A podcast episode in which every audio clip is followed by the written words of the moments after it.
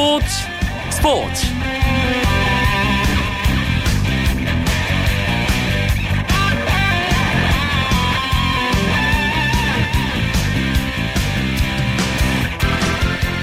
여러분 안녕하십니까? 금요일 밤 스포츠 스포츠. 아나운서 이광용입니다.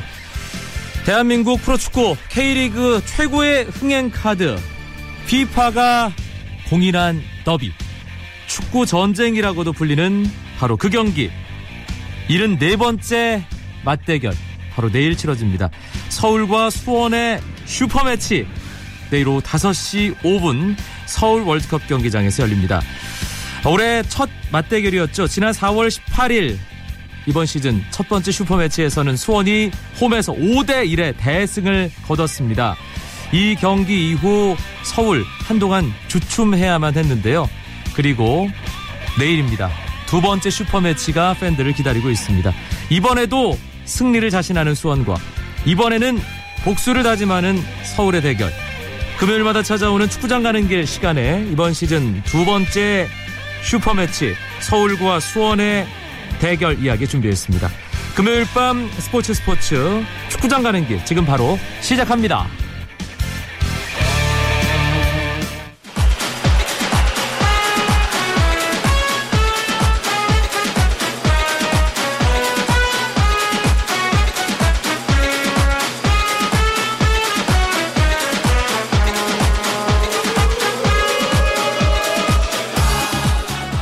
오늘 축구장 가는 길 풍성하게 채워줄 두 분의 기자 소개해드리겠습니다.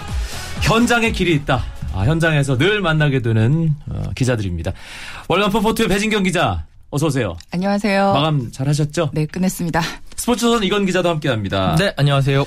아, 이번 주 K리그 클래식 18라운드 치러지는데 역시 뭐 많은 축구 팬들의 가장 큰 관심은 서울과 수원의 슈퍼매치에 쏠릴 수밖에 없습니다. 배진경 기자. 네, 그 K리그의 베스트셀링 상품이죠. 수원과 서울의 슈퍼매치가 27일 토요일 오후 5시에 서울 월드컵 경기장에서 벌어집니다.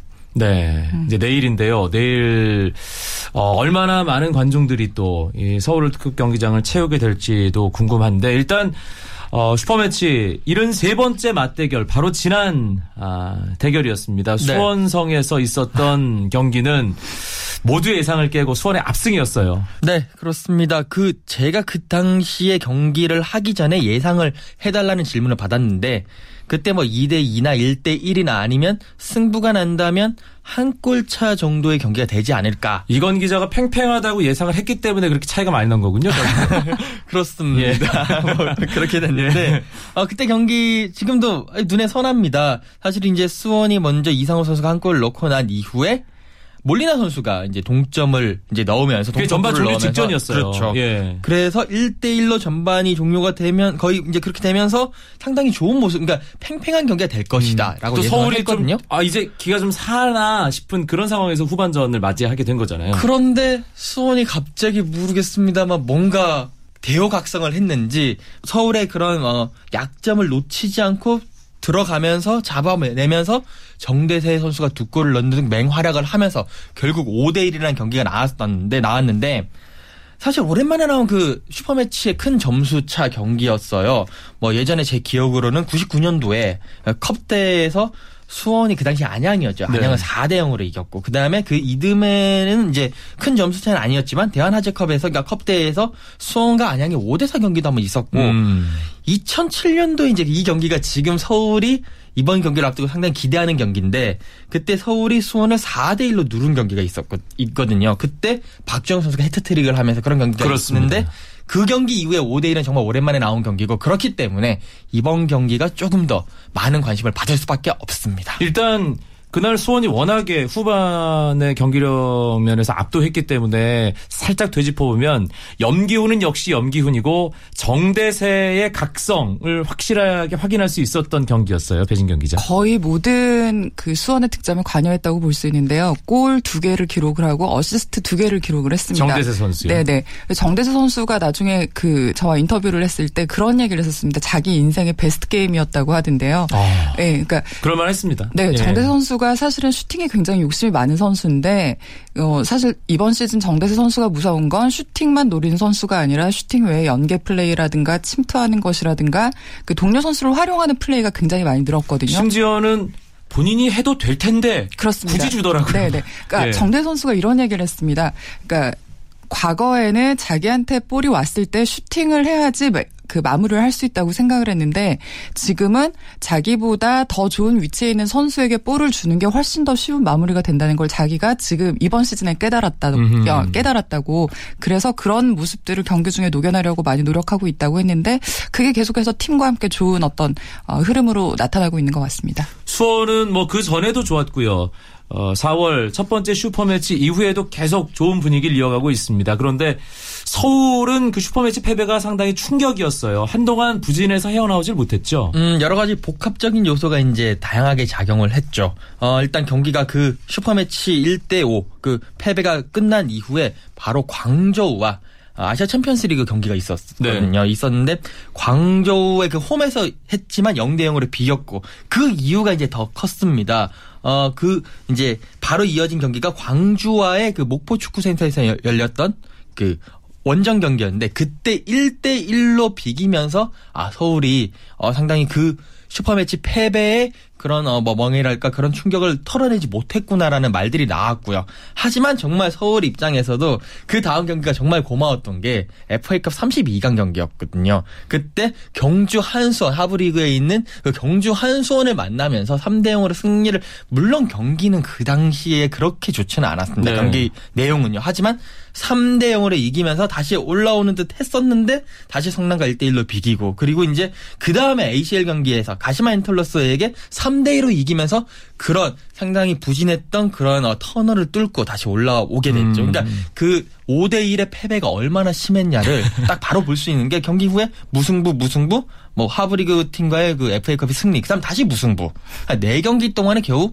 승점이 정말 5점밖에 그냥 특히 뭐 FA컵을 빼고 나면 승점과 2무승부밖에 못 거둔 거기 네. 때문에 이 이번 그 슈퍼 매치도 그 결과가 상당히 중요하다라고 음. 볼 수가 있겠죠. 하지만 서울도 최근에는 이 분위기를 끌어올리고 순위도 상당히 끌어올린 상태에서 맞붙기 때문에 내일 경기는 잘 모르겠습니다. 그리고 수원의 서정원 감독, 서울의 최용수 감독 부임 이후 맞대결 성적만 보면 최용수 감독이 더 많이 웃었어요. 배진경 기자. 네, 그 전적만 보면 우승 1무 3패로 최용수 감독이 조금 우세한 상황인데요. 그 사실 슈퍼매치는 이런 경기입니다. 승 승리를 하면 승점 3점을 얻지만 패하면 모든 걸 잃는 아, 거의 그런 정도의 야, 비중을 갖고 있는 확실하게. 규정해 주는군요. 네, 그렇기 때문에 사실 뭐 지난 시즌 전적만 봐도 또 1승 3패로 서정원 감독이 굉장히 좀 어려움을 많이 겪었었는데요. 이번 시즌에 압도적인 승리를 먼저 하면서 분위기를 완전히 뒤집어 놔서 사실 최근의 기세만 놓고 보면은 뭐 수원이 계속해서 이 우세를 유지를 할 거다. 아니면 서울이 어 뭐 역대 전적에서. 네, 예. 역대 전적에서 계속 좋았으니까 또 뭐 계속해서 앞서 나갈 수 있다. 뭐 이렇게 단정을 짓기가 참 어려운 경기가 아닌가 싶습니다. 네.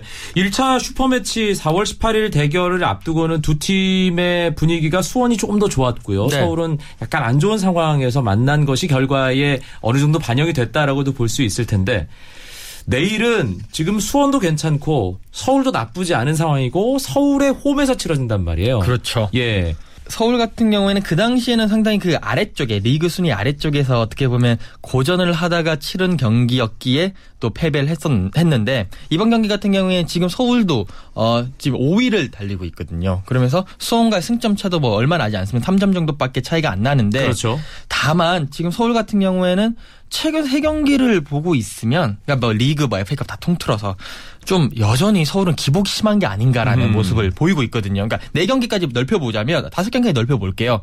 전북한테 15라운드 경기에서 2대 1로 이겼어요. 그리고 대전한테 2대 1로 이겼어요. 2연승 달리면서 상당히 좋았다가 부산한테 16라운드 경기에서 0대 0으로 비기고 전남 원정을 가서 이제 6월 20일이었죠. 그때 0대 2로 패배를 하면서 상당히 또 떨어지는 모습을 보였거든요. 네. 그랬다가 6월 24일에 열렸던 바로 지난주 그러니까 주중이었죠. 주중 경기였죠. 그때 그 화성 FC에게 김종부 감독이 이끄는 그렇죠. 팀이죠. 화성 예. FC에게 정말 정말 고전한 끝에 물론 서울이 뭐 1.5군도 아니고 1.8군이 나오긴 했습니다만 정말 고전하는 경기 끝에 겨우 2대 1로 이겼단 말이에요. 그렇기 때문에 지금 분위기 자체로 봤었을 때는 이게 과연 서울이 분위기를 상승세를 가다가 꺾여가지고 아직까지 이게 딱 정점을 친, 그러니까 최하점을 치고 올라오는 분위기냐? 그건 아닌 것 같고 여전히 하락세의 큰 틀에서 봤을 때는 하락세에 있다라고 저는 보거든요. 음. 그렇기 때문에 물론 홈에서 하고 그런 게 있겠지만 지금 서울 입장에서는 상당히 부담을 느끼고 네. 경기를 할 수밖에 없지 않나 싶습니다. 지금 이 얘기를 한 분은 이건 기자라는 사실을 서울팬 여러분들은 좀 알아시, 아셨으면 좋겠고요. 예.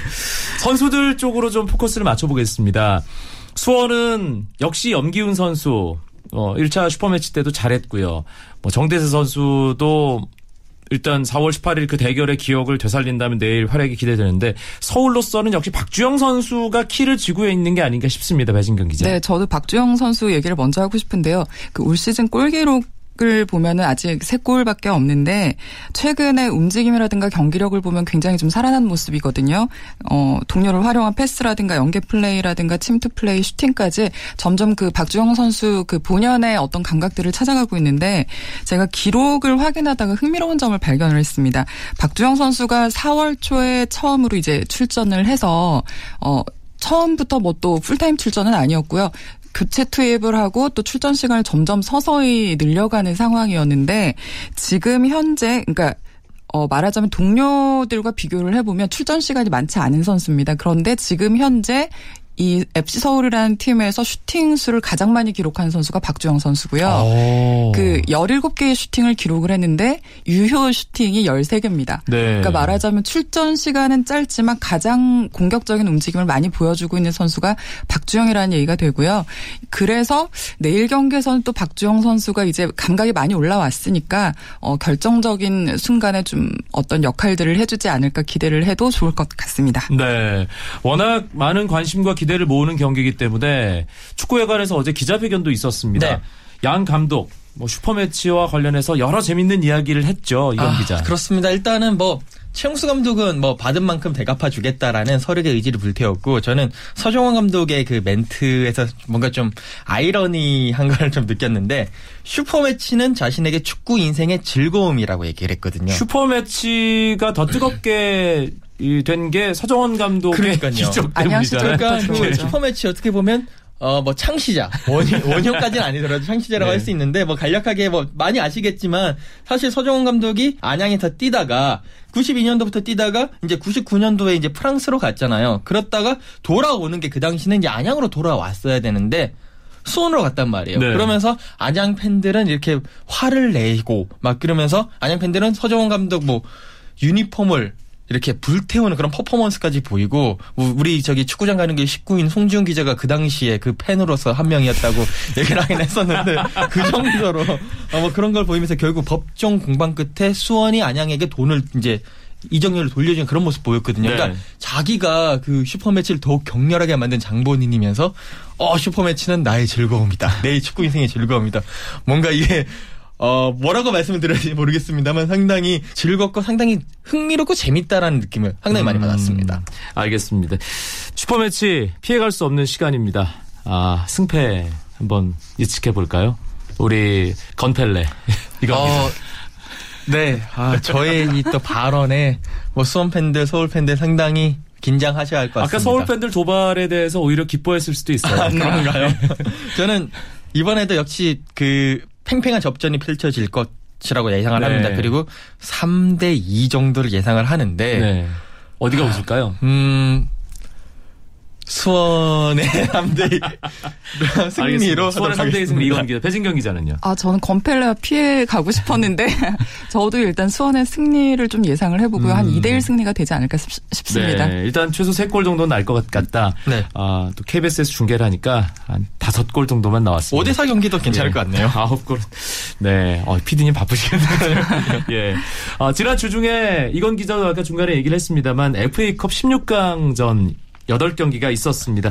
상당히 흥미로운 그런 경기 내용도 있었는데 결국은 올라갈 팀들이 올라가지 않았나 하는 생각이 듭니다. 이건 기자가 기본적으로 정리를 좀 해주시죠. 네, 대전 코레일과 제주가 맞붙었는데 제주가 2대 1로 이겼고요. 네. 성남과 영남대. 뭐 지난해에 이어서 다시 한 번 더 격돌을 했습니다. 성남이 2대 1로 겨우겨우 연장 승부였어요. 네, 이겼고요. 예. 그다음에 이제 충주 헌멜과 전남이 다시 맞붙었는데 뭐 전남이 이번 경기에서는 상당히 여유롭게 4대 1로 승리를 했습니다.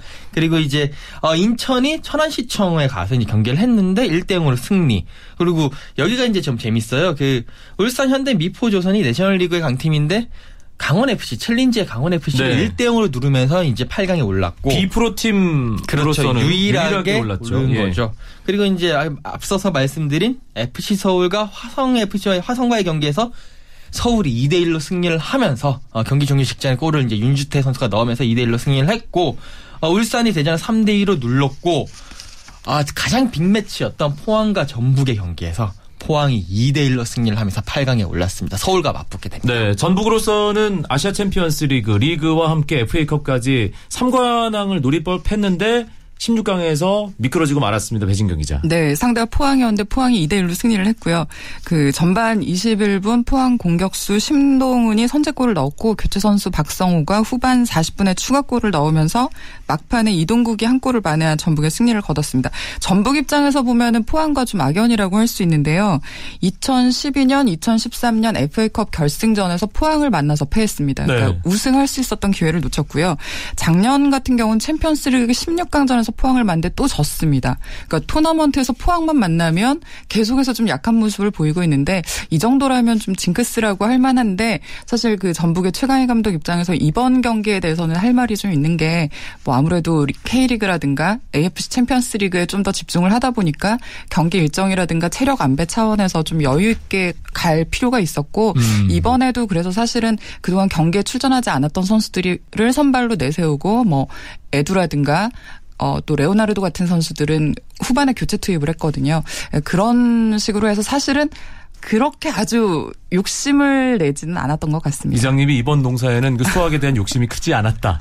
제가 예. 그 경기를 현장에 가서 취재를 했는데 더 위험한 말을 한번 해드리자면 예. 제가 봤을 때 전북은 티내지 않고 탈락하고 싶었던 경기가 아니었나라는 아, 네. 그렇게까지요. 그러니까 예. 이게 선발 명단을 보시면 뭐 장윤호 선수 19살의 신예고 뭐 여러 가지 이제 뭐 이승열 선수 그때 제가 알기로는 아마 올 시즌 거의 첫 출전 네. 첫 선발 출전을 알고 있거든요. 뭐 그랬었죠. 그다음에 이승현 선수 뭐 이렇게 많이 그 비주전 선수들 많이 썼고 그리고 이제 어떻게 하다 보면 전반만 0대 0으로 막으면 후반에 우리가 넣을 수 있다라는 약간 조금 어떻게 보면 약간 여유도 있었던 것 같아요. 근데 포항은 거기에 반해서 너무 절실했고 그렇기 때문에 처음부터 힘을 꽉 주면서 경기를 했었고 그리고 난 다음에 여러 가지 포항의 준비대로 갔고 뭐 이장님 같은 경우 최강희 감독 같은 경우에는 아 뭐 그래 뭐 이 FA컵이 이제 뭐 탈락해도 우리에겐 아시아 챔피언스리그가 리그가 있다. 그러면서 경기 끝나고 첫 발언이 속이 후련합니다.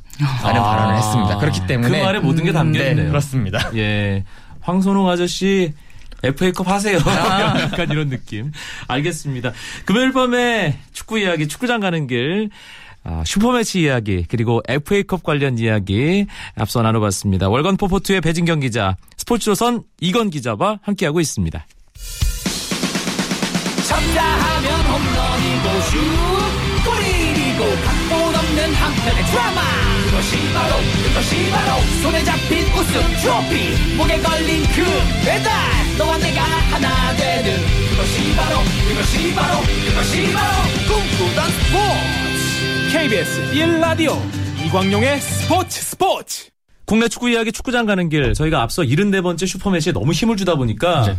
이번 주말에 슈퍼매치밖에 없어? 라고 생각하시는 분들도 계실 텐데 18라운드 나머지 다섯 경기도 상당히 재밌는 경기들입니다. 일단 토요일 슈퍼매치와 함께 포항대 광주, 울산대 성남, 부산대 제주 경기가 있는데 상위권 팀들이죠. 포항 3위 그리고 6위 광주의 대결 눈길이 가는군요. 이건 기자. 그렇습니다. 어, 포항의 경우에는 앞서 말씀드렸지만 주중 전북과의 경기에서 2대 1로 승리를 하면서 상당히 상승세를 타고 있습니다. 이 상승세를 어디까지 이어갈 수 있을 것이냐. 특히 그날 경기에서 뭐 김승대 선수라든지 심동훈 선수 좋은 모습 보였고 박성호 선수가 쪼코 요원인데 골을 넣으면서 원래 가을에 강한 사나이인데 가을 전어라고 하죠. 그렇죠. 근데 예. 이제는 여름에도 강해지면서 황선홍 감독으로서는 새로운 그러니까 제로톱 전술뿐만 아니라 원톱 전술도 쓸 수 있는 여지가 열렸거든요. 음. 뭐 그런 부분에서 보면 재밌을 것 같고 광주는 다시 좀 처지는 것 같다가 다시 올라오면서 벌써 승점 24점으로 6위까지 올라왔습니다. 만약에 포항을 잡게 되면 다시 한 번 더 중상위권이라고 볼 수가 있겠죠. 네. 3위부터 뭐 5, 6위, 7위 정도까지 있는 그 중상위권 혼전에서 다시 한번 리드할 수 있는 그런 기회를 잡을 수 있기 때문에 이번 경기 한번 어, 광주의 또 공격 축구, 직진 축구가 얼마나 좋은 모습 보일지 한번 무등타카라고 하던데요. 무등타카 그렇습니다. 무등타카, 무등산의 길을. 이렇게 받는 거죠. 네.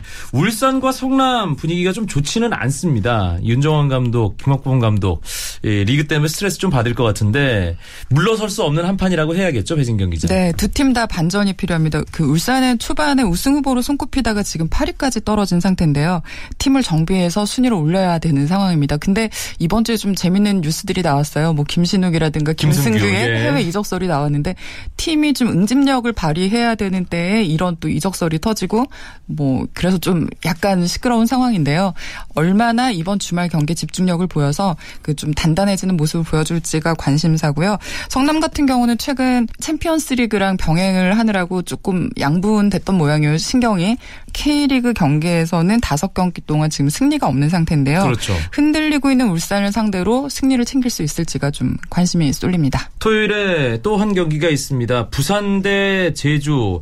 제주가 상위권까지 치고 올라갔다가 지금 아래로 좀 처져 있는 상황이고요. 그렇죠. 부산은 어, 최하위권에서 좀처럼 벗어나지 못하고 있는. 그렇죠. 예, 언제 올라올지 분위기인데. 모르는데 제주 같은 경우에는 승점 22점 이제 7위까지 내려갔어요. 사실 제주가 이제 뭐 2, 3위, 3, 4위 하다가 뭐 강수일 선수의 뭐 도핑 사건도 터지고 그러면서 상당히 이제 좀 안 좋은 모습을 보이고 있는데 가장 큰 거는 제주는 집만 나가면 힘이 다리에 힘이 풀린다는 사실이거든요. 이제 집에서도 져요. 아 그러니까요. 그 막판에 그 지난 경기에서 수원에게 집에서 예. 졌는데 지금 경기가 이번에 그 부산 원정입니다. 부산 지난번 또 경기가 그 대전 원정 가서 또 비겼거든요. 그렇기 때문에 원정에서 한 번도 못 이겼거든요. 네, 원정에서 이번에 이겨야지 제주 입장에서도 그 원정 무승 징크스도 타파를 하고 올라갈 수가 있는데 과연 강수일 선수의 그 공백을 어떻게 메울 것이냐. 강수일 선수가 많이 휘저어줬었거든요. 그렇죠. 그런 걸 어떻게 메울 것이냐라는 게 어, 관심사고 부산 같은 경우에는 벌써 지금 또 11위입니다. 승점 16점으로. 아, 이제는 부산 같은 경우에 계속 패배를 하거나 승리를 하지 못하면 뭐 선수도 선수겠지만 어떻게 보면 윤성효 감독의 거치도 이제는 불안불안한 만큼 홈에서 좋은 경기를 하려고 노력을 하고 이제 준비를 하고 있다고 하니까 한번 또 치열한 경기가 펼쳐질 것 같습니다. 네, 토요일에는 그렇게 네 경기가 치러지고요. 일요일에 18라운드 두 경기 있습니다. 아, 이 경기가 빅매치네요. 전북과 전남의 호남 더비. 배진경 기자. 네, 7시 전주 월드컵 경기장에서 벌어집니다. 그 전북이 이번 시즌 얼마나 강한지에 대해서는 사실 축구장 가는 길에서 계속 얘기를 해왔으니까요. 전남의 상승세가 사실은 최근에 좀 눈에 띄는데 세 경기 연속 승리를 챙기면서 벌써 4위까지 올라왔습니다. FA컵까지 네 경기 연속 승리입니다. 아, 네. 예. 그래서 이 중에서 특히 또 세 경기 연속골을 기록 중인 뭐 이종 이종호 선수는 뭐 이번 시즌 내내 사실 우리가 잘했다는 얘기를 해왔고요. 오르샤 선수와 스테보 선수 같은 그 외국인 공격수들도 지금 꾸준한 모습을 보여주고 있습니다.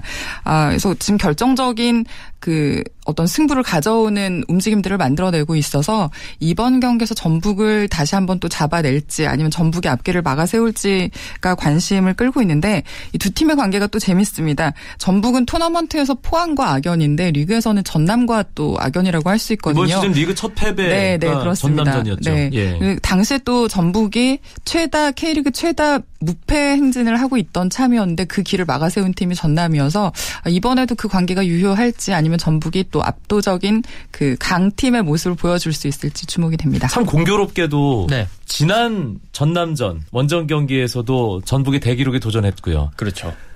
이번 18라운드 호남 더비를 앞두고도 전북 최양희 감독이 대기록 눈앞에 두고 있어요. 그렇습니다. 만약에 승리를 하게 되면 200 번째, 그러니까 전북에서 200번째 승리를 하게 되면서 어, K리그 구단 사상 최초로 그 대기록을 하게 되는데 아, 또 그러니까 이것 때문에 어떻게 보면 물론 이제 최강희 감독이 자기의 기록이라든지 이런 걸 가지고 이제 뭐 무리를 하는 스타일은 아닙니다. 하지만 이제 또 승리를 하게 되면 거기에 전남의 서력을 하게 된다라는 네. 그런 승리 의미까지 더해지면서 또 FA컵에서 졌는데 모든 주전 선수들의 또 체력은 아꼈단 말이에요. 그렇기 때문에 전남과의 경기에서는 한번 승리에 도전을 할것 같고 또 홈이지 않습니까? 그런 부분도 있고 또 전남이 이번에 김병지 선수가 안 나올 가능성이 있습니다. 어. 그러니까 700경기 그 출장 때문에 700 경기를 홈에서 하기 위해서 이번 경기를 한번 또 체력 안배도 하기 위해서 한번 쉬고 그 대신에 김민식 선수가 원래 전북 출신이지 않습니까? 네. 그 선수를 내보면 내보내면서 그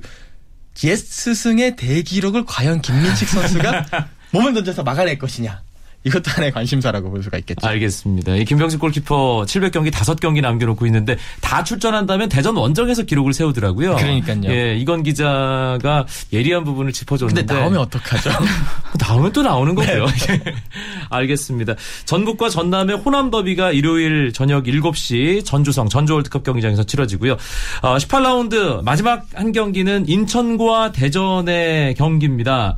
예, 최무식 감독이 부임한 이후 대전 아직까지 승리가 없거든요. 배진경 기자. 네, 감독 부임 후에 지금 다섯 경기를 홈에서만 치렀는데 3무 2패거든요. 어, 좀 첫 승이 필요한 상황이었는데 그걸 기록을 하지 못하고 지금 인천으로 원정 경기를 떠납니다. 승리하지는 못했지만 좀 긍정적인 부분은 발견할 수 있는데요. 점유율에서 상대와 대등한 수준으로 올라왔습니다. 기록을 보면 50.8% 정도가 나오거든요. 최무식 감독 부임 네, 이후에요. 네, 네. 그러니까 분명 경기력적으로는 좀 나아지고 있는데 결정력에서 좀 아쉽 다라고 볼 수 있겠고요. 어, 요것만 해결이 되면 앞으로 좀 남은 시즌을 기대해 볼 수 있지 않을까 싶습니다. 음. 어, 인천 같은 경우는 지금 포항과 울산으로 이어지는 원정 경기만 어, 1승 1무를 기록을 했습니다. 나쁘지 않은 경, 어, 결과를 내고 또 지금 홈에서 이제 경기를 치르는데 아무래도 또 최하위 팀을 맞이하는 상대 어, 상태니까 또 홈에서 반드시 좀 대전을 잡아야 되겠다 이런 네. 마음으로 벼르고 있지 않나 싶습니다. 야, 참 모든 팀들이 승리를 해야 되고 네. 또 승점 사냥을 해야 되는 아, 전북을 빼고 또 뭐 최하위 대전을 빼면 워낙에 팀들이 촘촘하게 몰려 있는 상황이기 때문에 한 경기 한 경기 뭐 어느 경기 하나 중요하지 않은 경기가 없는 K리그 클래식 상황들입니다. 금요일마다 찾아오는 국내 축구 이야기 축구장 가는 길 슈퍼매치를 중심으로 K리그 클래식 18라운드 관련된 이야기 풍성하게 채워드렸습니다. 월간 포포트의 배진경 기자, 스포츠조선 이건 기자와 함께했습니다. 두 분 고맙습니다. 감사합니다. 고맙습니다. 통산 74번째 슈퍼매치 내일 오후 5시 5분 서울 월드컵 경기장에서 시작됩니다. KBS 1TV에서 함께 하실 수 있습니다. 오늘 여기까지고요. 주말인 내일은 9시 20분부터 스포츠 스포츠 즐기시고 저는 월요일 밤에 다시 뵙죠. 아나운서 이광용이었습니다. 고맙습니다. 스포츠 스포츠.